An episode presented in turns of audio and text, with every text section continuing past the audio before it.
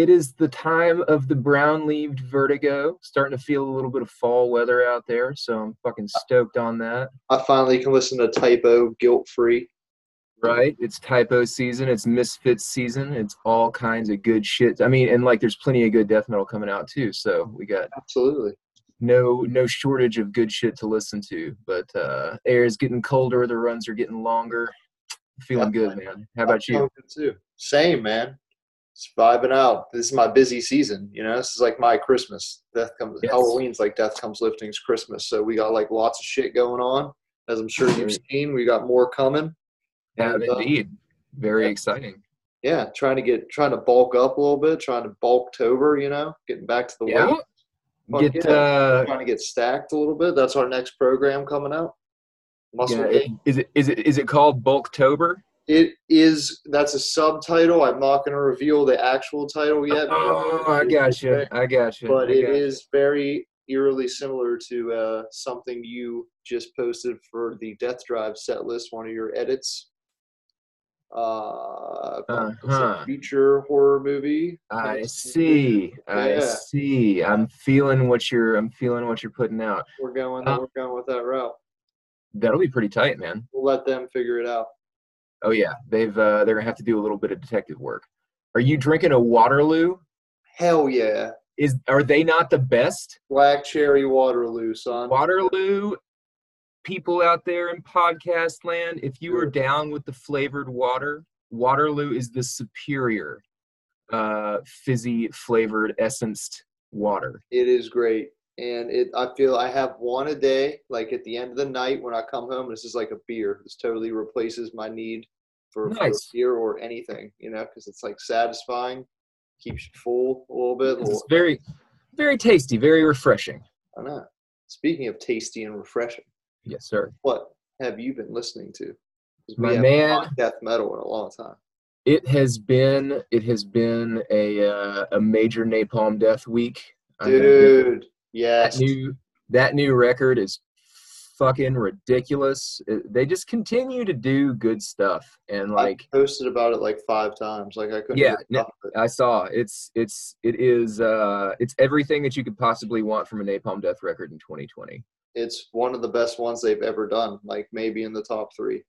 I mean, I might be right there with you. I, I love the band, and I I've been listening to them for a really long time. So I'm I'm gonna hold off judgment on where I, I rank it for a little while. But goddamn, is it good? Especially like they've they've been on a renaissance for me since uh, Code is Red, Long Live the Code. It's just every single record comes out doing something different, sounding super energized, pulling from their old stuff, but also adding new things. And I think that this is one of the best records from that batch. So yeah, it's definitely up there.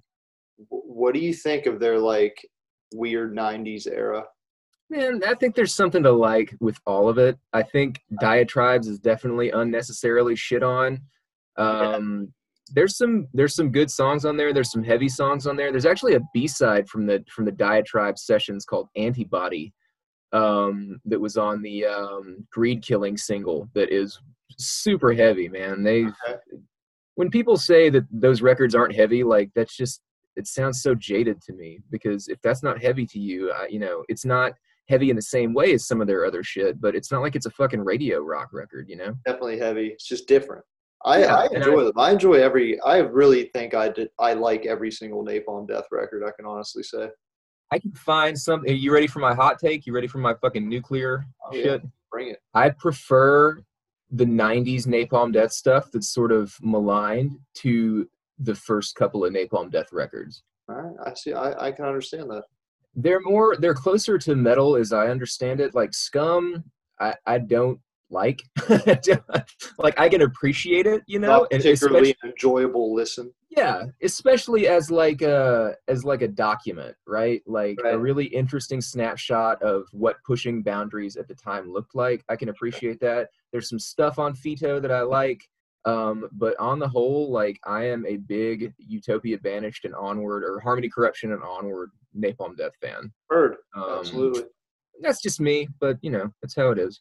I love Barney. Big Barney fan. You know. Barney fucking rules, man. A, a, a few years ago, um, I was writing for another website, and I got to interview him when they were doing the uh, the promo stuff for Apex Predator Easy Meat. Super Oh, cool, fucking man. chill guy, incredibly smart, incredibly well spoken, just very very up with the world, and you can tell that like he's he puts a lot of thought into the stuff that he says, and I, I think that he knows that he's part of a pretty polarizing organization. You know, Napalm Death doesn't pull any punches about their politics, which is another thing that's fucking crazy to me. Every time Napalm Death does something that puts them in the news, whether it's a new record or whatever, you'll always see somebody on like Blabbermouth or Metal Sucks or somebody in the comments being like, "Well, I used to like them, but now that they got political, no, man." I want to be like, yeah, so "What's your fucking deal? Have you ever? Are you familiar with this band at all?" Obviously not. No One of but the you know Barney is a super cool guy, um, and that was Yeah. of I've I've done a handful of interviews that have definitely given me the uh, the the starstruck feels, and that is definitely one of the best of them. let's try to get him on here, man. He's health conscious. He's a vegan. He bikes a lot. You know, he I'm- runs. Let's I'm do it. down if you're down, man. They're I- doing promo right now. Hey, man, I'll, in- I'll, I'll cold send him a message. What's up, Barney? Let's Get go. in touch. Get in touch with Century Media. Get in touch with their management and be like, "Hey, yo, put Barn on the phone. We got to talk to you guys about this shit." But for now, we're gonna have to settle with Jonathan Lozo of uh, Casket Slime. Oh shit! About that? Also, Acid Cross Yes, and was it? Per, I'm gonna purveyors Purveyors of of Sonic Doom, Doom. which I got a chance to listen to today, and they What are they very much are what you think they are. They're, they slap pretty hard. They're very doomy, and Acid Cross is very thrashy. And Yeah. Casket Slime, if you haven't heard about me promoting them for the last ever, are very awesome, brutal mortician death metal, and we're going to talk Yes. to the man behind it. Let's casket get him in slime here. And the casket slime uh t-shirt design that you guys did was fucking Where awesome too the man. slime lift. Didn't I? Did I send you one of those? yeah yeah i think got one did. Okay, I was going to say. steady I repping it sometimes. Let's get steady repping it on the trail Fuck yeah, man! I'm glad you did is. That's one of my favorite designs we've ever done. yeah it's very cool i like it a lot super old school death metal, super slimy. And let's see. Jonathan, Hey, what's up? are you there? What up, man? How's it going? Good. How are you, brother? I'm good. Thanks for doing this. Um, Thanks for having me. yeah, yeah. As you know the drill, man. I, I'm Zach. It's a pleasure to finally talk to you. I know you're in the Lifting Dead Army. More importantly than the credentials we discredited you with for your crazy bands, you are a Lifting Dead Army warlord. So that is huge. And uh, well, it's an honor to fucking talk to you, man. And uh, Schuler, say hey, man. Introduce yeah you. man john good to talk to you man i'm schuler i'm uh the other half of this little shit show that we call lifts and riffs podcast It's awesome. it's a nice great to meet time. you. dude glad glad you could do this so what's what's going on in your world man fill us in on what you've been doing you know during the pandemic the whole thing new music anything you want to just promote right out of the gate what's up Uh, as far as pandemic goes, uh, I was I'm deemed like an essential employee, so I've been working the whole time. Uh, I get to work from home though, so that's Right. kind of cool. that's dope. Although it gets boring very quickly. yeah i can see that Um, yeah, other than that, uh, music stuff. Uh, yeah, I mean, like, I'm in like three bands that are like official bands, and then I got like a dozen other projects that no one knows about that I'm constantly working on. So yeah, I mean, uh, there's there's a lot of stuff musically coming out. Um, for Casket Slime, we've got like three releases we're working on right now that should be out by the end of the year. love it Uh, you, know, you know we'll be stalking those bad boys for sure uh, we sold out of your tapes man those did those did fucking awesome man i love i listen to it all the time Yeah, thanks. Uh, we actually we just repressed two of the tapes, and they're already like pretty much gone. Like there's like less than ten copies of both of them left. that's great man it's great to hear It is good to see. It is good to see Gorehound, horror fan, drum machine, death metal, fucking taking off and selling out of tapes and shit, man. That's incredible. it's what i need Yeah, I mean it's it's kind of funny though because uh, we get we get a lot of like DMs from people that don't like I don't know what their problem is, but like there's people who get really mad when you use drum machines. Oh God, that's Like- the there's something about like metal fandom with some particular aversion to technology where they're like fuck drum machines. I want to be like why? But why though you know? Yeah like why? They're like i mean they're at a point now that uh, like the in some of the programs like it's legit like i there's bands i've listened to and i had no idea they was programmed drums yeah i mean there especially like bands like really well produced slam bands and deathcore bands and shit like that like those are all programmed drums but i don't I, I have never really had an aversion to it, but for some reason I've I've continuously heard people talk shit about it over the years. The place that it primarily comes back to the most is not even in death metal; it's fucking Fear Factory, which. Just wait for you to bring up Fear Factory, dude. You know I love Fear Factory, man. I'll talk about Fear Factory all fucking day. I love Fear Factory. But like, they have had just continuous drama with whether or not there's an actual person playing drums or not. And I want to be like, it's it's man and machine. What's your fucking deal? It's the point of but, the yeah, yeah, yeah, it's it might as well be. But like agoraphobic nosebleed, mortician, like uh, the the the drum machine tradition in heavy spastic music is rich. And uh, I feel like there's nothing wrong with contributing to that, and it blows my mind when people have a problem with it.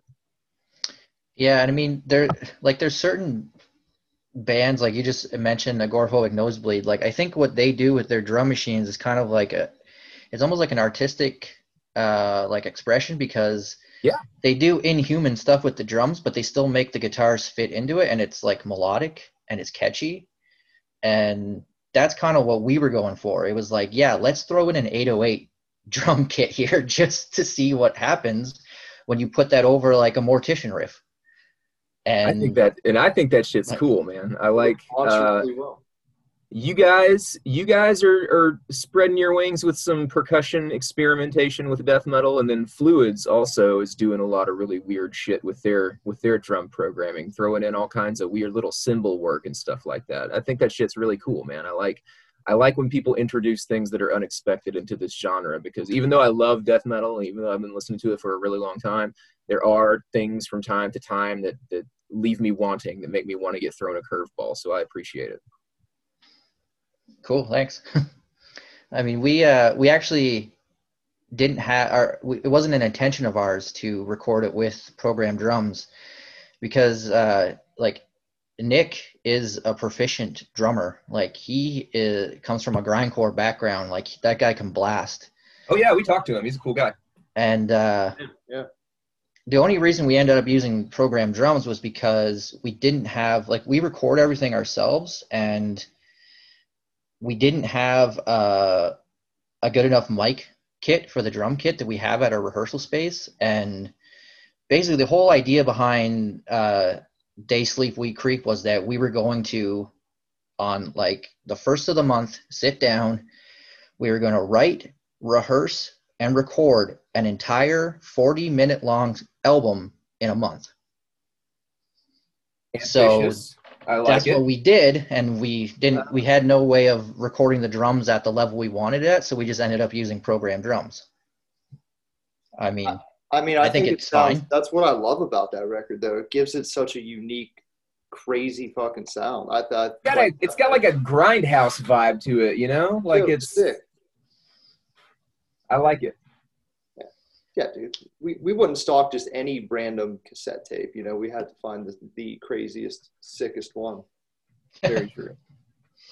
So tell us a little. We're we're uh, the our your work that we are most familiar with is is Casket Slime, and we've both done some looking around and both got curious about some of the other bands that you're into why don't you talk a little bit, if you don't mind, about sort of how you differentiate the writing process for those different acts? This is a question that I usually end up asking everybody who I know is in different bands and who I know has like sort of a you you seem to be a person who's always got something going musically. So where does one project end and the other begin? Uh yeah, I mean, so the other main band that I do is Acid Cross, which is uh, it's it's mainly a thrash band, but I mean we have elements of like crust and black metal uh, thrown in there, like hardcore punk. Um, a lot of that stuff, uh, it doesn't really. There is no uh, divide between that and Casket Slime actually, because those first four So the Rewind or Die demo, those four songs that are on there were writ- they were written originally for Acid Cross, and I just wasn't I wasn't doing anything with them. So we just kind of I, I just changed the tuning on them, and changed like the speed of them, and that's what we ended up using for that first demo. Um, in terms of like uh, like lyrical content and stuff like that, Acid Cross is more of like fantasy. It's more like uh, D and D inspired and like there is horror stuff in there, but it's not like cult horror. It's not like the whole thing is based on like horror movies or anything. Um, also, Acid Cross isn't just me. Uh, there's uh, the vocalist. His name's Eric Simino. He uh, he does a lot of the writing for that band. So it's kind of like a blend of like because he he's been around for like he's been in the scene he like he's been in band since like the early 80s so he's quite a bit older than i am so he brings like that actual true like lived it experience like was in a band in 86 kind of vibe to it Yeah, totally. Wild. um and yeah i mean and then the other band i do with it it's also a band with nick is uh, purveyors of sonic doom which is kind of just we just really like to make a lot of loud noise and like play as heavy as possible and i, I guess you would call it a doom sludge band but again there's elements of like thrash and death metal in that one too and that one's a clear divide like nick and i actually sit down and write that stuff together and like try to like we it's one of those bands where you know my pedal board's got like 18 pedals on it and we just try and make a bunch of weird shit try to make it as heavy as we can as weird as we can Pedal board action. I love it. Yeah, it's uh, it's very cool. I'm not a traditional like. It's weird. I know we've talked about this on the podcast uh, before, but I'm not a huge Doom kind of guy. You know, I love Sabbath. is probably my favorite band, but as far as Doom goes, I can kind of take it or leave it. But you do some interesting shit, man. I was uh, I was really surprised by how much I I dug that band. So I like your guys' approach to it. Do you think that that's a result of you two working together and that that energy? Uh, yeah, I think also too like uh, Doom in the context of that band for us is very loosely applied. It's just because we have a couple songs that are like below 100 beats per minute, Okay. so we kind of get tagged with that Doom. But it, I would say we're a lot more sludge. Like we're mainly inspired by like that early 90s, mid 90s New Orleans like sludge, like Crowbar and stuff like that, like Acid Oh Bath. yes. That's my That shit. sense. Yeah, that's that's cool, man. Where does uh, uh, go ahead. I was gonna say, where does the writing for Casket Slime fall into? You know, the, is it collaborative, like like Purveyors of Sonic Doom, or is it is it mainly you? Do you watch a horror movie, get inspired? Right. Uh, it's it's collaborative, but it's a weird collaboration. So Yeah. we don't write together. So the odd thing about Casket Slime is that none of those songs have ever been played in the same room. We have Nick and I have never sat in a room together and played any Casket Slime tracks. No riffs, no nothing. Have you ever sat in a room together at all? Have you never met? Oh no, yeah, we we totally like we have a jam space like Oh, and everything. okay. Yeah, yeah, no. Uh, but in terms of casket slime, it's uh, really um, we write our own songs. So I don't like. It's hard to describe how Nick's songs are on the albums, but like uh, "They Sleep, We Creep" is pretty much a, a perfect like down the middle split. I wrote twelve songs. He wrote twelve songs, and he writes his own uh, lyrics for his songs and he does vocals for his songs. It's like two one man bands that just put tracks together under one name. That's crazy, man. I had no idea. Yeah, I mean, like, I think that's a pretty tight premise. Yeah, it's probably a, a unique one, I think. I say, I can't like- think of any other bands like that, really. like we don't talk about the songs. It's literally like uh like for example, he's recording drums right now for one of our new releases. Uh and basically he's recording my five tracks for that release. And like I li- I just record them to a click track, like I record the rhythm guitar to a click track and send it to him. And he goes and records the drums and he sends it back to me. And then I record bass and then I record vocals and then mix and master. And on his songs, I don't touch anything because he does drums, bass, guitar, vocals, lyrics, all on his tracks. Holy shit! Because I don't play drums, so. So is was this like an intentional direction from the jump, or is this just kind of what happened and you kind of keep are going with it because it's working? Uh, I don't know if it was intentional. Um, I, I think it uh, when we started the band, it was kind of like we we were sitting around watching Phantasm at the jam space after we Oh, jammed shit. for Purveyors, and uh, I would just been I had mentioned you know I got like these like acid cross tracks and I'm not doing anything with. It'd be cool to like do like you know like a like an impetigo or like a necrophagia type like death metal almost punk style band you know if you want to do it and he was just like yeah send me the tracks so i sent him the tracks and then like a week later he sent me them back with drums. And i was like okay i guess we're doing this. And then i was like what do you want to call this thing? And then he was like we, we shot around some names and then he was like casket slime. And then i was like cool i'm to hit up uh, someone for a logo.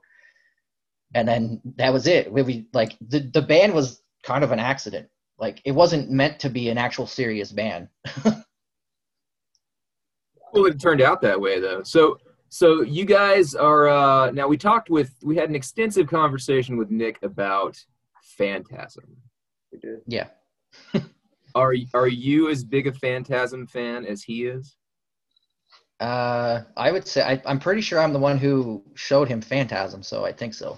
Oh shit! The tables have turned. How the turntables turn. So, to, uh, like, how did you? I, I like talking to people about fucking weird uh, horror movies that that are sort of on the outside of of what people tend to appreciate, especially in the mainstream.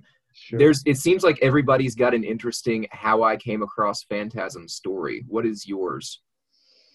Uh, I don't know if it's that interesting. Uh, I found um, I don't know if you're familiar with. There's a publication uh, called Cinema Sewer. I'm not. What is that? It's uh, this guy from uh, Vancouver that does like he just like he he makes comics, but well, in, inside the comic books, it's all like articles on like cult horror movies and like action movies and like old like porn and stuff. It's just like sleazy, like adult, like you know, it like it looks like it's straight out of like the late seventies, early eighties.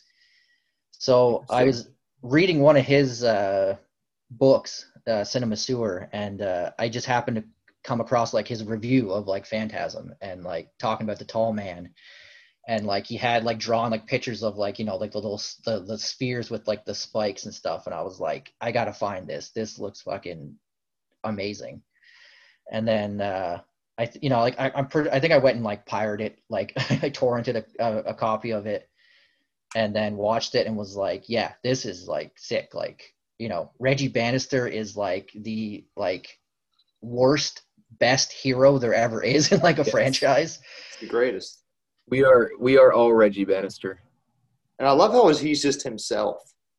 Like that's just the best part of it. Like Re- he's just totally that guy. I don't. Th- I feel like he's not acting at all. He's just Reggie Bannister. That's what we love. We need Yeah. more. We need more Reggie Bannisters in the world. Apparently, he's a musician too. He's got like a band. He, he's like a bluegrass musician or something. Makes total sense. Somehow or another, I came across his Wikipedia page not too long ago, and he was like, he had some interesting roles that I wasn't aware that he was uh, involved in. Where Was there some sort of documentary that he was either be, like making? A, I could be totally making this up. It might just be a figment of my imagination, like a like a "My Name Is Bruce" thing, like Bruce Campbell did. I thought there was like a documentary kind of thing being made about Reggie Bannister, but maybe that's just, Maybe. maybe that's I just hope so. like, dreaming. I hope yeah, so. that would be pretty tight. I'd watch that. I think if it's if it doesn't exist, I think I thought of it for a reason, and we should try to make that happen. Yeah, okay. He was in a movie in 2012 called Bloody Bloody Bible Camp. Okay, That's Yeah. uh that's what we. want. that's that's what I was thinking of. Yeah, so he's like that's that's legit horror pedigree across the board. Yeah, I didn't Buddy even know he was in other movies. I, yeah, I I know. that- That, that's part of what surprised me, right? Because I was I don't know how I ended up on his Wikipedia page, but I did. I was probably looking at I like to go and look at the Wikipedia entry for Phantasm where they explain the plot because it's it's actually more batshit than the movie is. And for some reason I like to check the updates on there. I'm a weird guy. But I ended up on Reggie Bannister's Wikipedia page and um I was like, look at all these fucking movies this guy's been in. And it, if you go and you look, there's like a bunch of, and you know that they're good, or you know that at least they're probably like sketchy, like Phantasm is, because none of them, hardly any of them, have Wikipedia entries. So you only you get like five movies that anybody knows about, and the rest are just like these weird, obscure things that you probably come across. You know, who knows where. Yeah, They're What- probably all directed by Don uh, Coscarelli too. Definitely. What I was going to ask, I'm sorry, what is your favorite sequel? Phantasm sequel. Oh, uh, And why? It's a huge, huge, important question. that's a hard one. I, I either two or three. I think. We put motherfuckers on the spot on this show. Yeah, we, we I just went right for the jugular. Yeah, for sure. I think probably I, three had uh, the more like. Uh, y- I think they probably got like a little bit more of a budget on three. 'cause Yeah. I I remember. I think three's the one where he. uh Is that the one where they shoved the tubes into the tall man and they pumped the yellow liquid through him? I I would have to check and see, man. I haven't seen Dude. that movie in 20 years. You know, I thought that. No, yeah, I think it is. I think it is. Yeah. I think that's three, or it And might that- be. No, I, that, that, I think that's two. No, I think that one is two. That one had like a bigger budget for like the effects for sure. Yeah. I don't know. I, I'll go with number two. But That, fucking that seems to be the consensus that it's the best sequel, but there's something about like four to me that's just so unsettling and like bad, but like great. yeah. That's what I I, think- I like four a lot. I think four is the one I've probably watched the least.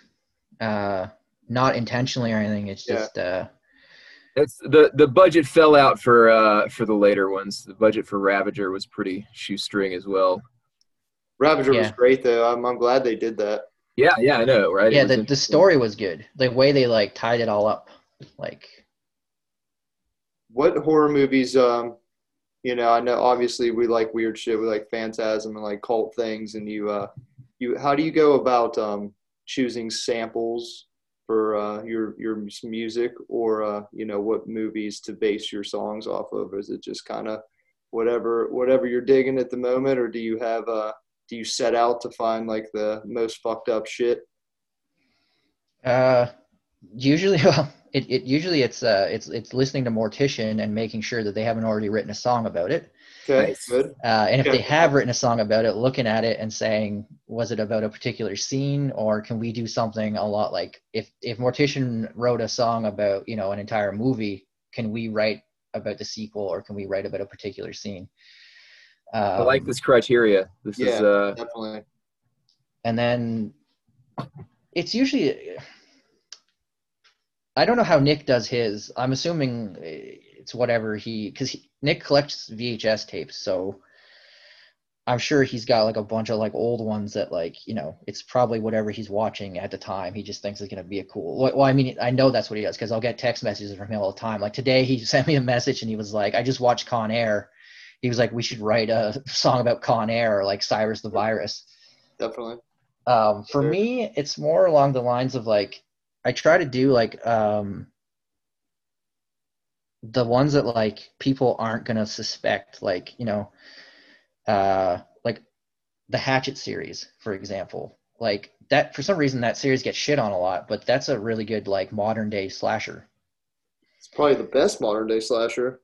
So real ass effects in there too, man. It's it's over the top. Yeah, I, I mean, who who really shits on? It has to be just non horror fans that shit on Hatchet because like every criticism that you can make for Hatchet, you can make ten times over for every fucking Friday the Thirteenth sequel or anything else. yeah, it's true. you know, so they're just fuck them. I love how you have some Victor Crowley shit in there, and Evil Dead. Obviously, Ash Williams Must Die is one of my favorite tunes on uh, They Sleep We Creep. Yeah, we also I try to look at a lot of like the old like creature features. Yeah. Uh, I kn- a lot of the newer stuff we're working on. A lot of my lyrics are based on like a lot of like creature oriented like horror. Ooh, do tell, do tell us more, or can Yeah, you what, tell us mean? more? So like we have like um uh now I forget what the name of the movie is. Uh Octoman? Is it Octoman? I don't know if you get, it's the one from the 70s with the it's from it was filmed in Mexico. It's like the big like octopus creature. I'm not familiar with that. I'm gonna have to Ah. check it out. Man, yeah. I'm pretty Cool. sure it's called Octoman. Um like I we have like lyrics coming up for like it, it's a it's about him and like, you know, being from the sea and like being a giant octopus. And uh I don't know, like uh, some a lot of my lyrics come from like Nick just making comments about stuff and like he's not like he'll make a comment about something that we should do a song about and then he won't think that I heard him or he or I'll say no that's stupid. And then I'll actually think it's genius. And then I'll go home and write it and then like I won't tell him. And then he'll hear the song like as I'm recording the lyrics and he'll be like you know that's you actually wrote the song about that. Like we have one he was like you know uh he made a comment about how he thinks that like giant gators in horror are like an underrated like creature and like there need to be more movies about giant gators instead of like giant spiders so i wrote lyrics for a song about a giant spider versus like versus a giant gator And this is on the next cla- casket slime release, just to clarify, right? yeah one of them Come on, man. Let's go. I'm uh, I, I want 15 of those tapes. So just just set that up.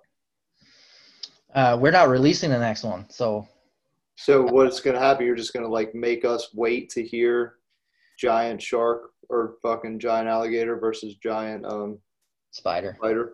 uh no um so uh noxious ruin uh the zine Oh, I understand. also- okay, you're you're releasing it on a okay. Yeah. Yeah, he has uh he does like a, a side label called Hand Rot.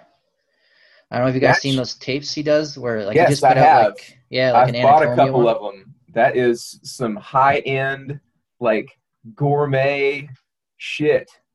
Yeah. They're really cool the way he does them. I actually I messaged him and I was like asking him like I was like, "Can I uh, have that template?" And he was like, "No." And I was like, "Oh, I was like I wanted to do like a casket slime tape like that." And then he was like, "Well, why don't we just release a casket? I'll just release a casket slime tape." And I was like, "All right, well, I still want 15 of them just for me then. So let me know. So yeah, we have that coming out. That'll that should be out by the end of the year. That's a it's an EP. That's so Uh, exciting, man. We also It is. have That's really. Have you? Are you now? Are y'all going to be featured in Noxious Ruin, like in the magazine, to go with it? Maybe. uh yeah, we're actually in issue two. We're on the compilation. Cool, man. Very Uh, cool. I awesome. have not seen the second one yet or heard that second tape yet, but I, I've got the first one. I'm looking forward to getting that second one. Yeah, I think he just put the pre-order up for the second one like last week. I think it's yeah, it's something recent. So yeah, we also wrote uh he has like an article in that zine like it's like Metal Gear. And uh Nick and I wrote an article for issue 2 about like uh horror t-shirts that all metal fans should have. Oh, nice, man. Can we get, can we get a little taste? Can you tell us one of them? Uh, yeah, I think it's Rotten Cotton. They have the Fulci Lives. Fulci? Oh, yeah. Fulci? Fulci? Yeah. Whatever his name is. The Italian gore master. Rotten Cotton's a hugely underrated underrated clothing company. I am not familiar with Rotten Cotton. Is it just like that's why they're underrated? Yeah, a lot of people is don't it know. is it just like horror shirts? Yeah, it's, just- it's like cult horror shirts, like really like, you know, It's like trashy exploitation shit too. It's like Have it's pretty- snatch me pretty some raw. of those up sometimes. soon. Is it U.S.? Holocaust. yeah.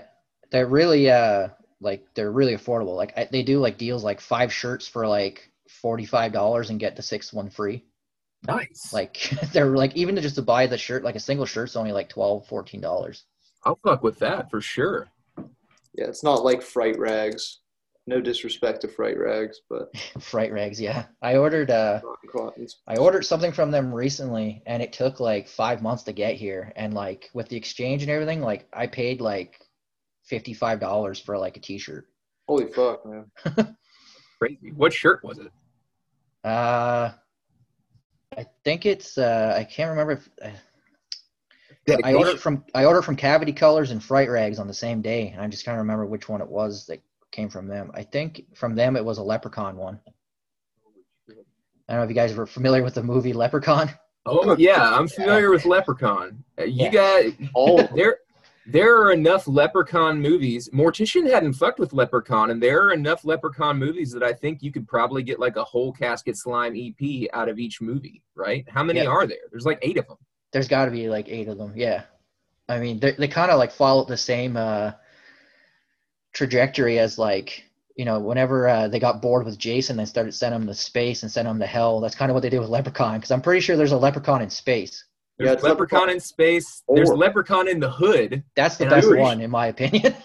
There's a there's a Leprechaun. There's a sequel to Leprechaun in the Hood too, if I'm not mistaken. yeah, I'm pretty sure there is.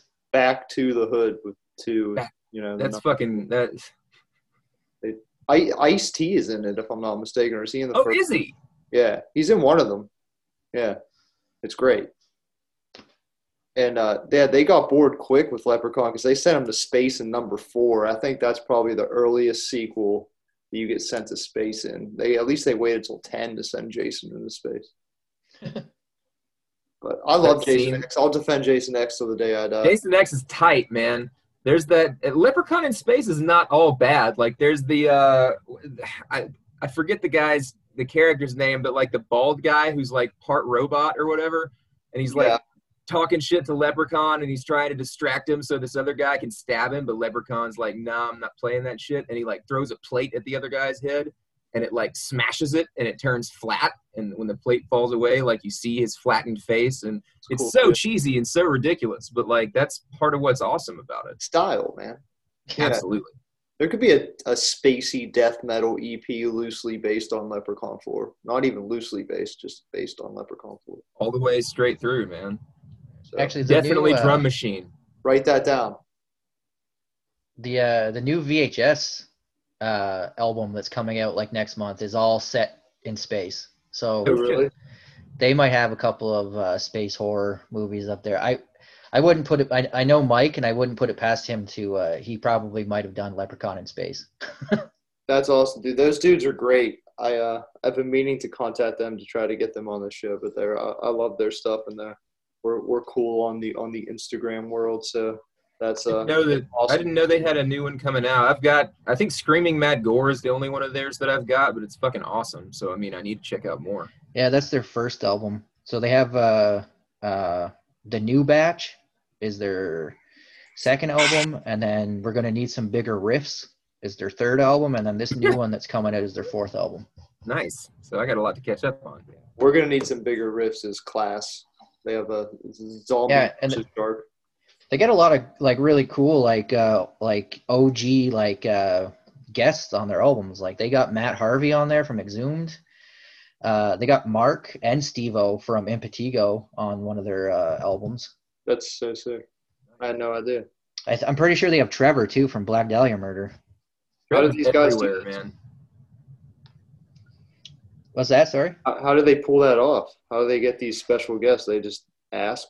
I th- well, Mike's been in the scene a really long time. Like he's been around probably since like the mid '90s. So Yeah, that makes sense. I know he he does a lot. Like he used to, he's one of those guys that definitely used to write letters back in the day to bands. Like that, you know, whenever you couldn't just uh, D- harass them over DMs. Sure. Old school. Yeah. Well, that's all exciting, man. What else is going on in the world of Casket Slime, or, or is that it? Uh, no, we got uh, we have two splits coming out. Uh, I can't tell you the other two bands. Okay, They're they're good. Uh, they're good. Um, and one of them is coming out uh, has a label that's going to put it out. So uh, I believe you guys had them on the podcast a couple podcasts ago. Uh, Oh, Barbaric Brutality. Oh yeah, Yes. that's great We're- to hear, man. We're, We're friends. familiar with that motherfucker. Yeah. So he's Michael. gonna he's putting out one of the splits, and then the other split we uh, we're in talks with it right now. We don't know That's who's gonna put it out, but Well, hey, man. Yeah. Let me know if there's anything I can do. We'll be, I'd be more than happy to uh, help in any way I can. Side note: Michael of uh, Barbaric Brutality joined the Lifting Dead Army today, so let's let's give him a shout out for that. What up, We're all- Mike? We're all blood brothers. We'll be we'll be repping death metal and heavy iron on the uh, on the internet together. That's He what better be. He's probably lift, lifting to slam right now. he literally It is, is man. always. We had a conversation. I listened to that last podcast that you did with him, and I, I messaged him, and I was like, uh, like I'm not a big slam fan, but like when it comes to lifting, it's pretty much brutal death metal and slam is in my playlist. Like, and uh, I messaged him and said it's scientifically proven that listening to Dying Fe- Fetus while lifting will bring up your one rep max by at least five percent. No doubt. I You- believe that. Um, yeah, you contributed to schematics to the Lifting Dead Army playlist by Dying Fetus, and I totally appreciated that. From a slept on record too, man. For some reason people skip over that one. Yeah, I wonder Yeah, why. I don't know why. That's to me, that's one of their better ones, in my opinion. It that was the first one I ever heard, so it might be why I like it so much. But Stop it. it! It was Stop at Nothing was definitely it was different from Destroy the Opposition, and I think that more people were expecting sort of. I, I know that they knew that Jason left, and there was some some uh, changes up style wise because that's the only one that had that I can't remember the guy's last name, but Vince something on vocals on uh, Stop at Nothing. And the thing is, like it, when you go back and you listen to it, if you told me that that was like John or Trey, and Trey wasn't even in the band at that time, I don't think. But if you told me that that was those guys on vocals, I'd be like, all right, yeah, I believe you. Like it's not so radically different that I would think it would turn people off, but just Yeah, the I mean- songs are really good, man. Fucking schematics rules, one shot, one kill rules. Uh, it's a killer record. yeah, I don't I, uh, like bands like that. I don't find that like there's not a varying amount of vocalists. Like to be perfectly honest with you, you could put on like you could give me a playlist of like 25 different brutal death metal bands, and I would probably think it's the same band. And that's not a dig at brutal death metal. It's just that it's it, the type of vocals. Like, there's not a lot you can do with it other than sounding like a chainsaw or a toilet being flushed. Or to the combination of the two, as a chainsaw. Saws and toilets are fucking awesome. Man, I was Every now- listening. I was Go listening ahead. to Cock and Ball Torture the other day. I don't know if you're familiar with them.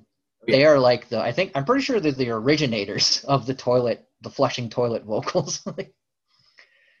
That's You good. to can uh, you can always find some uh, some cock and ball torture shit cheap on like Sevared Records distro or uh, Comatose Records distro. sure. But Yeah, I- like with some Or I, of I- I remember uh, they were like one of the first like really like brutal death metal bands that I got into, and I remember just being in like HMV or like uh, Music World or some like uh, you know music chain here in Canada, and like seeing their album, and like they had put the price sticker, they had blown it up so big so you couldn't see what it was, but they had printed cock and ball torture like on the Huh. sticker.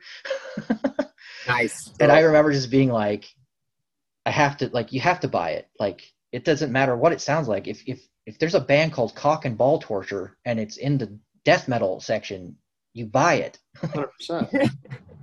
trust these guys Get better and stronger in the gym because of it. or grosser. All the above. Usually goes hand in hand. So how is your how is your lifting going, John? Uh, it's good. Uh, splits, yeah. yeah, the program's going good. Uh, You digging it? Yeah, it's different. I can do to yeah yeah we switched it up for sure. Well, I just I'm not used to uh, like I've been doing strength training for like two years. So like switching to like bodybuilding style, like you know, four by twelve, like that's a Tough. marathon. You know, that's that's no uh, three by three or three by five, and then you're done for the day. Yeah yeah absolutely man. Switching up that stimulus man. Is it Yeah. uh, the kicking your ass? Yeah, well, I'm into the second or I think this is the third week of it, and uh, yeah, that first week it was like every day everything was sore. Yeah, you got to give your body time to adjust to it, and I'm sure it is now, especially with uh, playing up dying fetus. You'll, it'll it'll happen. It'll happen. You'll get through it. Are you Yeah, feeling no, good? it's, it's going good. Okay, the, yeah. uh, If you need to change anything, let me know. Zach, you probably know the the terminology for this. I know there's a name for it. What is it called when like you lift and you get sore not the next day but the day after that? Delayed onset muscle soreness. DOMs. That shit. Do you do you Yeah. get that, John? Uh, normally, not so much. Like with this program in the first week for sure. Like you know, I I do like uh, that first leg day. Oh yeah. Um, on like Wednesday, Thursday, like I went to get out of bed in the morning and like my legs were like it felt like I got hit by a car. Like That's the good shit right there. yeah, and then like you know. get- Uh, get out of bed easy, bro. like uh, I think I do chest and arms on Tuesday, and like the uh, Thursday night, I was like I couldn't even like it hurt to lift a cup to my mouth. Like my bicep was your just so sore because I'm just not used to doing reps in that high of like, uh, especially I never done supersets either until this program that he has me That'll on. whip So your ass, man. yeah, Good conditioning, man. So I call that shit cardio in disguise. You know, it's like you get a heart, your heart rate goes up, you sweat, you burn some fat, and it's like way more fun and easier on your joints than like going for a you know ten mile run or something. You gotta get Yeah, the- for sure. Meathead cardio. That's caveman cardio. Slam Right. metal, caveman cardio. yeah. I actually yeah. started. I some of them on the leg day. Uh, like instead of doing uh, lunges with the dumbbells, I started doing them with uh, really heavy resistance bands. Oh, great, man. Yeah. just because I find that it, it just wears you like it. I don't know. Resistance bands are weird. They're like Dude, tell me about it. it's like they you don't feel fatigued after you like right o- like you know like you you'll do a set and you won't feel as like I don't feel as fatigued as if I, if I would have done the set with dumbbells. But after the workout, I feel like even more fatigued. Like I think they're like kind of like a, a weird thing like that. Definitely. Yeah, Um, I w- when the when the lockdown started, I switched to like my gym shut down, and uh, I switched to just doing isometric stuff in my in my office, which is just like I did. I had like a bed sheet and like a towel, like doing literal prison exercise shit, and it, like it was definitely a noticeable change. But then we finally got the resistance bands that we ordered, which if you were trying to order resistance bands back in March, you were one of 10 million people on the face of the earth who was doing that. So it took it a really long time to get here. But when it did, started using resistance bands, man, and I'd, I'd never used them before. And you're right. It is a, it is a totally different vibe. Like it's a different kind of soreness and you, you hit all kind, you activate all kinds of shit that you didn't even know was there. And I, I feel like that has been one of the biggest changes for me. But I, I always get the delayed onset muscle fatigue shit. Like I'm, it's always the day after the day after for me. And it's been like that my entire life. It's kind of weird. no, it's pretty normal, man. It means you're uh, you're taxing your muscles appropriately. That's Is good. it really? See, uh, everybody, every workout partner that I've ever had has told me that that shit was weird because they get sore the next day. Now you're good, man. You're superhuman. That's all that means. I appreciate that. I feel good. You should, man. Keto, cardio killer is killing it, man. Right, brother. The thing with uh, resistance bands is like why you get sore and uh, different kind of feel from them is they keep tension on the muscle throughout the entire range of motion. So, like to use the bro example of a bicep curl, if you have a weight and you do a bicep curl, there's no tension at the top. Like you can rest there for a long ass time, but with a Mhm. fucking resistance band, It's that trying to snap your arm down. apart, right? So you Still get the working, yeah. whole range of motion. So that's why uh, it's super effective. Yeah, they get uh they get wrongfully overlooked by tough dudes trying to lift a bunch of weight, but do not do not uh, sleep on the resistance band, no doubt. They also have uh, the advantage to them, uh, in my experience with them, is that a lot of the stuff to um, because like so for example like a chest press, because you're not like you because you can do the chest press standing up with the resistance bands. Mm-hmm. So the tension instead of the tension being uh, vertical. So instead of gravity pushing the barbell down or dumbbells down on you, you're standing up. So the tension is actually horizontal through your core. Like you know, I mean, you have to you have to tighten your core for every resistance band movement you do because anything you anchor it to and you move away, as soon as you step away from it and you create tension, it's trying to snap your ass right back to wherever it's anchored. So even if you're just doing uh, like even if you just anchor it to uh, the bottom of the door and stand away from it and do uh, curls that way, where you're pulling it up and towards you, there's more tension at the top of it because it just wants to snap, like it just wants to pull your face right into the door, and you have to tighten your entire core to stop it from doing that. So I mean, it's almost like it's a full body workout no matter what muscle you're working.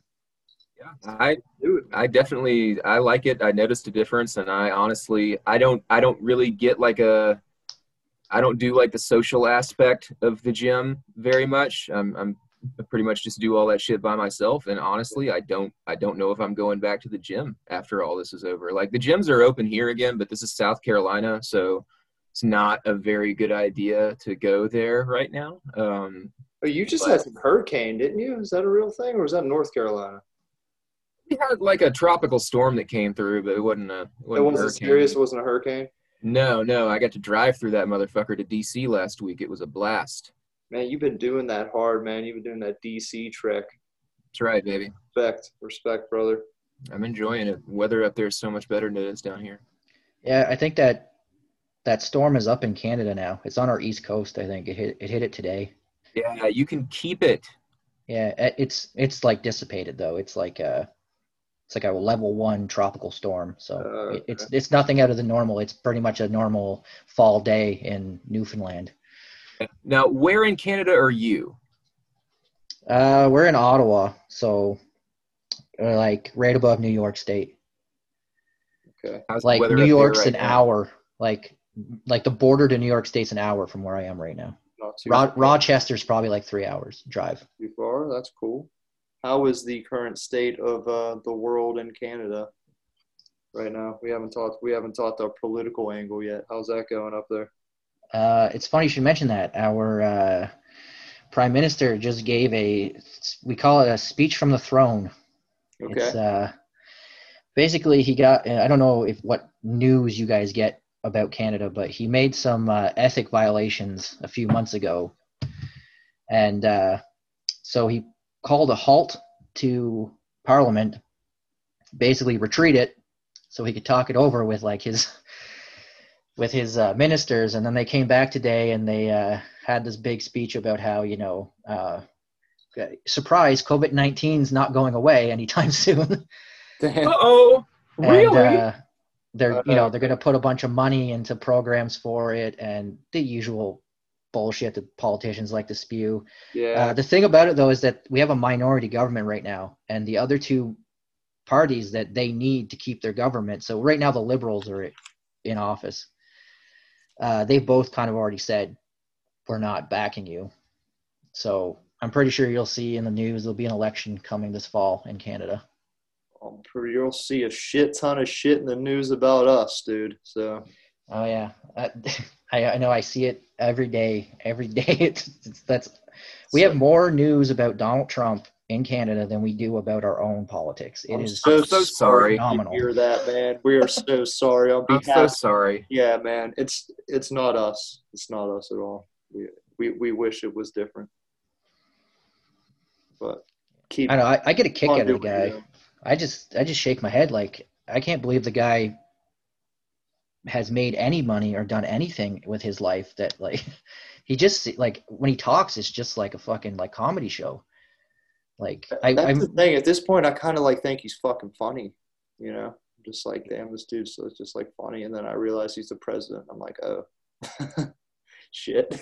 It's not okay. Yeah, yeah, yeah. Yeah, I, I at this point, man, like it's just I'm so fucking numb to it, and like I realize that that's a privileged thing to be able to say, right? Like by and mm-hmm. large, apart from the fucked up shit that you just sort of have to tolerate, like peripherally, my life has not changed that much.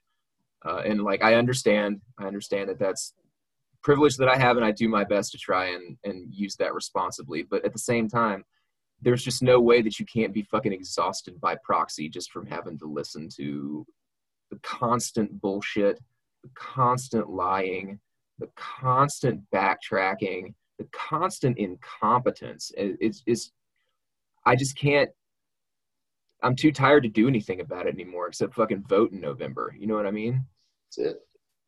Yeah, I mean, I'm sure you guys get it like even worse than like I'm sh- like your news must just be like constantly like It's fucking it's inescapable, man. Like that's the only thing that's happening, and it has been that way for four years. We don't get we don't usually get like super politically partisan on this podcast, but I don't mind saying that like even even outside of politics, right? Regardless of what your what your which way you lean, right or left or whatever. You get tired of seeing the same fucking circus on TV all day long, every day, man. The same fucking shit on the internet all day long, every day. It's just constant, constant bombardment. And it's really weird to be able to like try and look back to a few years ago and be like, was it like this when Obama was in office? Like, I want to ask my dad, when you, you know, 12 years ago or whatever, when, you know, Bush was in office or whatever, however long ago, did it, was it constant? Were you just constantly besieged by fucking politics in this country? Or is that something that's sort of come with the rise of the internet and sort of the way that we are immersed in technology and, and immersed in social media these days? It's probably Yeah. both. I think it's it's it is the way like it it's be- it's social media is like everyone's plugged into it 24/7 and like it's it's funny because we were talking uh, our news whenever the pandemic broke out we were, they were talking about the Spanish flu and how that hit Canada you know after the first world war and how soldiers brought had brought it back. They didn't know they had it they brought it back and then there was an outbreak in Alberta and then it spread across Canada. And they're talking about like because you know like there's people i saw like social media posts people talking about like you know no, no one had to wear masks for the like you know this no one's ever had to wear masks before. No one's ever like i can only see three of my friends. Like they didn't they, this is uh, unprecedented. It's like no they did that in the spanish flu. They did social distancing in canada at least. They had people wearing cloth masks in like 19 like whatever 18 19 19 whenever the spanish flu was. It's because you don't know that because there's not someone ramming it down your throat 24 7 it was literally in a newspaper that took a month you know like news from alberta took a month or two to get to newfoundland or Yeah. to get to wherever it needed to go like there was no uh, instant uh, communication and there was no uh, ad revenue tacked on to any of these messages Also true. like Huge point. It is, man. It's, That's it's- why I throw on casket slime and I live in my own world. I live in my own crypt. And I don't pay attention to the news or the internet at all. I'm just constantly insulated by, uh, you know, Halloween decorations and death metal, and I'm perfectly, I'm perfectly. It is Halloween and death metal time. I have to I have to balance my my self care, right? I, I can only afford to be so unplugged from from the things that are happening in the world, just like because of my job and stuff. But I fucking at the same time, especially this time of year, like I find myself sort of retreating into my little death metal horror movie safe place and like getting ready to place to gorge on Halloween candy and uh, just enjoy the weather. But You're always welcome here, man. You know, this this is where this is. This is that's the care. Oh, yeah. This is the crypt. You know, uh, it will happen. or you can just listen to a lot of Black Sabbath, which is a segue into our final question of the evening.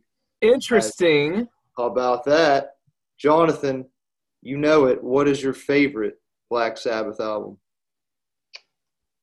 of like out of all of them or are we going to break them up here into Out like of all of them, but we can talk further later. You know, if you want to, if you want to break it down. uh probably master of reality Okay, fair enough. Fair enough. Yeah, there's no Excellent argument. choice. There's no argument there. That that's the one that's got the most that's influenced me i think that one has their most uh what you would like consider proto like thrash or like proto like what became doom metal riffs on it It's the Sabbathiest Sabbath album. Absolutely. No Yeah, one, it- no one's here to argue that at all. I love it. It's Well- definitely. I think it's the least experimental out of the Ozzy ones because I mean, like, I really like. Uh, I really like Sabotage, but like, Hell yeah, motherfucker. it's got a lot of like stuff on there that's like very like. It's almost like if you listen back to it, it's kind of like hippie-ish. Yeah, Oh yeah. no doubt Same about it. with uh, Sabbath Bloody Sabbath. It's it's and to an extent Volume Four, like um, Saint Vitus's dance and uh, changes are just like super outside the what you would have expected, I guess. But then again, you know, looking back on that shit with the benefit of hindsight, I, I can only imagine what it was like to hear it at the time. I mean, basically, progressive metal was invented on those couple records. Yeah.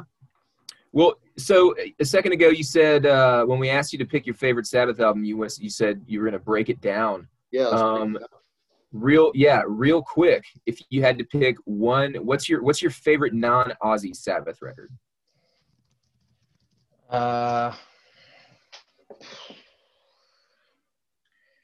that's a that's that's also a tough one because I, I actually like all the ones that like they did with Dio. Um, and I mean I also like like Dehumanizer is really good, but Dehumanizer fucking rips, man. And I'm also like uh, Headless Cross is also a really good album with uh, Tony Martin. Is that Tony to- yeah, the Tony Martin. Tony the Cat Martin. We get into all this on the Sabbath Sunday solo casts uh, for those people out there that want to uh, listen to the Lifting Dead Armies podcast. And we we just talked about Dehumanizer. We were, on that Tony Martin kick right now. They're going back and looking and listening to those albums and kind of reliving the whole discography is so cool, man, because they're all fucking great. Like Yeah. all all Tony Martin, that whole era with Tony Martin is so overlooked. It's something to enjoy everywhere. It really Yeah. is. I mean, it's not revol. Fuck, it's not like revolutionary. I don't think it's gonna like blow your mind everywhere. But Headless Cross is, it's up there in in the best without Ozzy for sure. It's in the top, I agree, one hundred percent. no doubt. And I, I think too, whenever people look at Black Sabbath, because like I don't know if you've ever seen like uh I forget what company has it, but there's a company that has T-shirts that are like you can only trust yourself in like the first six Sabbath albums, Yeah, and it's like that's just lame. that like sentiment that's like Ozzy is Sabbath. It's like no, Tony Iommi is Black Sabbath, always Really? will be Black Sabbath. He's the driving force behind that band. He's the riff master, and not to mention it's like Tony Iommi's career didn't end just because Ozzy left the band. Like He of course he's going to go going, on dude. He kept it going. to write you know more influential music he and uh, of course he's got to change with the times. Like what band other than like acdc that's been around for 50 some years hasn't changed with the times? I mean like acdc is like a phenomenon. Like I, those guys literally just write the same 10 songs every like five years and say okay sony i'm ready. New ACDC, and people eat it up. Yeah, and I mean like ACDC is like a great rock band. I mean, I'm not shit on ACDC, but like they really are when you want to talk about one trick pony, there I are I don't think the biggest ACDC fan in the world would argue with you there. No. yeah, I mean it's like and there, I mean there there's there's death metal bands that do that same thing where they I call them like they do like the ACDC shuffle. Like they they they found a sound and like on the second or third album and they just been pumping them out every two years like Amon Amarth is Oh, a yeah. perfect example of that. Every album like I actually like Amon Amarth. They were actually one of the first death metal bands I got into in like ninety seven. And uh I think that like they found a formula that works around like the third or fourth album and they've just been riding that high. And I mean I don't fault them for it. They they they have a career Yeah, they do. like they're they're kind of stuck in that trap of put an album out tour take six months off write a new album record it tour. Like that's kind of like the the career death metal trap. And uh, it's funny because nick and i were actually talking about um, like a band like cannibal corpse. It's like those guys are a successful death metal band but in terms of like acdc or judas priest those guys when when Rob Halford can't tour anymore, he probably has enough money that he can co- retire comfortably for the rest of his life. I don't know if Cannibal Corpse are like you know like there's going to be a point whenever they get like they, they can't do it anymore. Like I don't think they're going to be 67 still touring and putting out albums, but it's like what is the retirement plan for a death metal musician who does it full time? They should It- start start a start a GoFundMe to support them in their geriatric uh, old age, and I will fucking give money to that shit. They would be the ones to do it, Can- Cannibal Corpse, if anybody. We take care of Cannibal Corpse. What is the heaviest band that has that has made it the longest in age? Is it Slayer? I mean, I'd probably say Cannibal Corpse, man. Yeah, I guess so. They've been around like 30 years at this point. Yeah, that's probably true. Yeah. Heavier than Slayer. I mean, how much how much longer could they physically do it? You think? I think they got another five years in them at least. Just five to ten, ten Ten Maybe 10. maybe ten. Yeah. I don't know. It's you're right. I mean, it's kind of we're getting into uncharted territory with the wear and tear that this kind of music does on musicians' bodies because they're they're reaching an age that is only just now possible because the age of the genre itself. So Yeah. it's Yeah. probably not going to be fun to watch. And if you look at certain more prominent performers in the death metal community who maybe have new records coming out in October, it is quite clear that uh, that shit takes a toll on you. I was So just gonna say that. Chris Barnes. I was just gonna say, like, Metal Blade need to write a clause into his next contract saying, "Okay, Chris, this is the last one." I don't sorry. think that they. I don't That's think that terrible. they ever That will. new- though. Those new promos, those new singles, like, I can't believe the producer signed off on that. That's and that that's what I said. Like imagine you've got Chris Barnes and Jack Owen in the studio together for the first time since the bleeding, and that man gives you this take, and you pat him on the back and you say, "Okay, let's move on to the next one." Yeah, Oh, I think that. it must be because like I, I can only imagine it's just because it's it's kind of seen as like Six Feet Under is his band, so he's like the boss. So Yeah, like he's- just At this point, he's surrounded himself with people who aren't going to say no to him or challenge him about anything, and that's unfortunate because I I am a, a big Six Feet Under fan, and I'm a long time Six Feet Under fan, and I like Six Feet Under past fucking Maximum Violence, which is where a lot of people seem to drop off. yeah, yeah, I'm a fan too. So but like he it's it's it's over man it, either either it's over or it's brilliant Yeah. hear me out In 10 years, it'll be brilliant. Won't be brilliant right now. hear me out what's death metal supposed to do Make you uncomfortable. it's supposed to push. My opinion is it's supposed to push borders. You don't want to do the same thing over and over. i agree with both those things right i think that what chris barnes's vocals are doing right now is taking us to a new place that is so hideous and that is so uncomfortable that it's almost a rebirth of what death metal should be, but not in an enjoyable way. It's some of the most terrible shit I've ever heard in my life. And what's sad about that is that the riffs are there. That second song, Zodiac, not so much, but that first one, that Amputator song, that's fucking good. Like the music Yeah. is good there.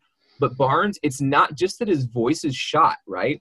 It's also that like he can't keep on time anymore. He can't he can't keep up with the fucking beat. Like he's all over the place. It's I noticed mess. that. Yeah, that that fast song, the Yeah. amputator song. If you if you watch the lyric video for it, It's and- off. oh he like some of the words he doesn't even say them. He skips a couple of the words because he, he's like they're at the end of the riff. He's like, it's like Yeah, he's like he's- he's- exhaling. he's instead running out of word. steam. But like that's we are witnessing another Lulu right now. We're Oh witnessing like wow. another Saint Anger. We're witnessing a fucking Illud Divinum metal Insanus, except except worse than any of those things because all of them had something interesting about them, right? Even if they weren't good. There was something about like the intentionality of Saint Anger. That is a fucking disgusting, ugly record that's supposed to be a disgusting, ugly record. Okay. Um, Illud Divinum Insanus, not a good record, but definitely trying something weird, right? The Six Feet Under record, I feel like it's taken us someplace that we haven't gone yet because not only are we grossed out, but we also feel pity. And that to me is interesting. Like, I feel bad for the guy. I wonder if they like like if if you took the music part of, of the new Six Feet Under and just like Yeah. re-recorded it in like a demo version, like just record it lo-fi. Like just give it to me and Nick. We'll we'll record it in our storage locker with a single room mic, and then we'll put Barnes's vocals over it. I bet you they'll fit.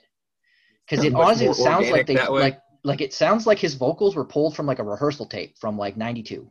It, it yeah, it doesn't even sound it doesn't even sound mixed. No, it like it sounds like it like he it almost sounds like it's one of the like he he did a demo recording and sent it to Jack, and then Jack wrote the riff, and then Jack went to the studio and Chris was like, "I'm high, man, I can't make it. Just use the demo that I sent you." That might be what happened.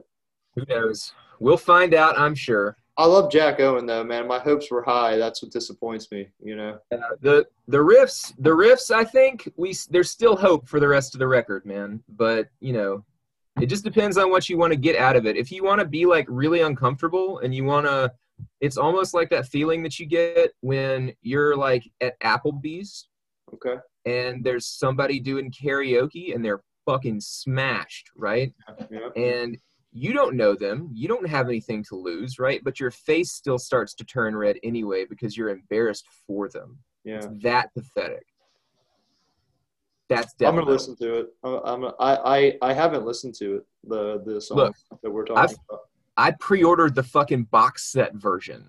I know so, you. You don't even. Am I am I a study in contradiction or am I not? I'm telling you, there's going to be something interesting about the Six Feet Under record that we're we're we're going to have to come to terms with. Um, we're going to have to ask ourselves what death metal's supposed to be doing right now. We should just do a track by track breakdown on as an episode, just me and you. We're just I'm down. Get it on. Yeah. See if we can get Chris Barnes. I seriously doubt that. He, yeah, he'll be he'll be so high that it won't even won't. Well, won't. John, man, it was great talking to you. Thank you so much for coming on. You know, we're big fans of Casket Slime. We're definitely looking Always. forward to checking out your other work, and uh, we wish you the best, man. Thank you. Yeah, for sure. Thanks for having me. Dude, stoked to finally get to talk to you, dude. It was a pleasure. Thanks for doing this, and you're welcome back anytime, man. Keep in touch. Sure. Awesome. Thanks. All right, boys. Catch up with you later, man. Have a good one. Yeah, Been a you too.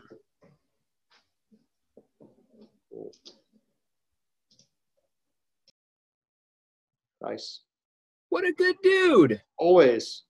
That's how we do it, bro. That is how we do it. We always luck out with the good dudes. I'm definitely going to check out. I didn't know that Nick was also in uh, Purveyors of Sonic Doom, so I'm going to have to check that out too. I didn't get around to it today. I did check out um, the other one, and it's tight. I like I like me a little bit of thrash every now and then. I like a little deathier thrash, but I can get into it. I'm gonna check out the other one now too, though. Yeah, definitely.